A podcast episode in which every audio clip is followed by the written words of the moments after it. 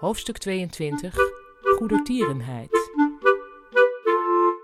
Nadat Kavia zichzelf bij Ruud in de kijker had gespeeld door over sociale media te beginnen, was ze bang dat zij uit naam van de afdeling communicatie moest gaan twitteren.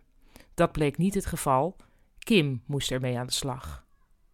Kim vond het eigenlijk wel leuk en riep nu de hele dag dingen over hashtag durf te vragen. Haar mailtjes stonden trouwens ook ineens vol hashtags. Kavia onthield zich van commentaar, allang blij dat zij zelf gewoon rustig haar la met paperclips en punaises kon opruimen, zonder dat ze dat wereldkundig hoefde te maken. Omdat de zon scheen, besloot Kavia in een bui van goedertierenheid Anne-Bet op te bellen. Of eigenlijk meer uit schuldgevoel, als ze eerlijk was. Toen Ruud met lunchpauze was, pakte Kavia de telefoon en toetste Anne-Bets nummer in. De telefoon ging maar één keer over. Met Anne-Bet Roeselman. Ha, Anne-Bet, met Kavia.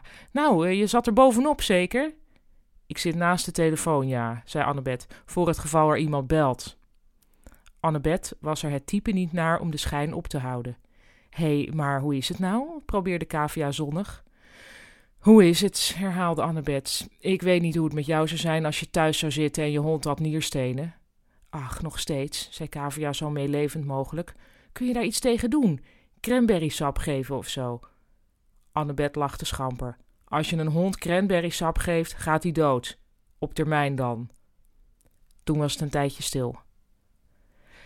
Zal ik anders eens langskomen? Vroeg Kavia. Voor de gezelligheid, zeg maar. Goed hoor, zei Anne-Bet.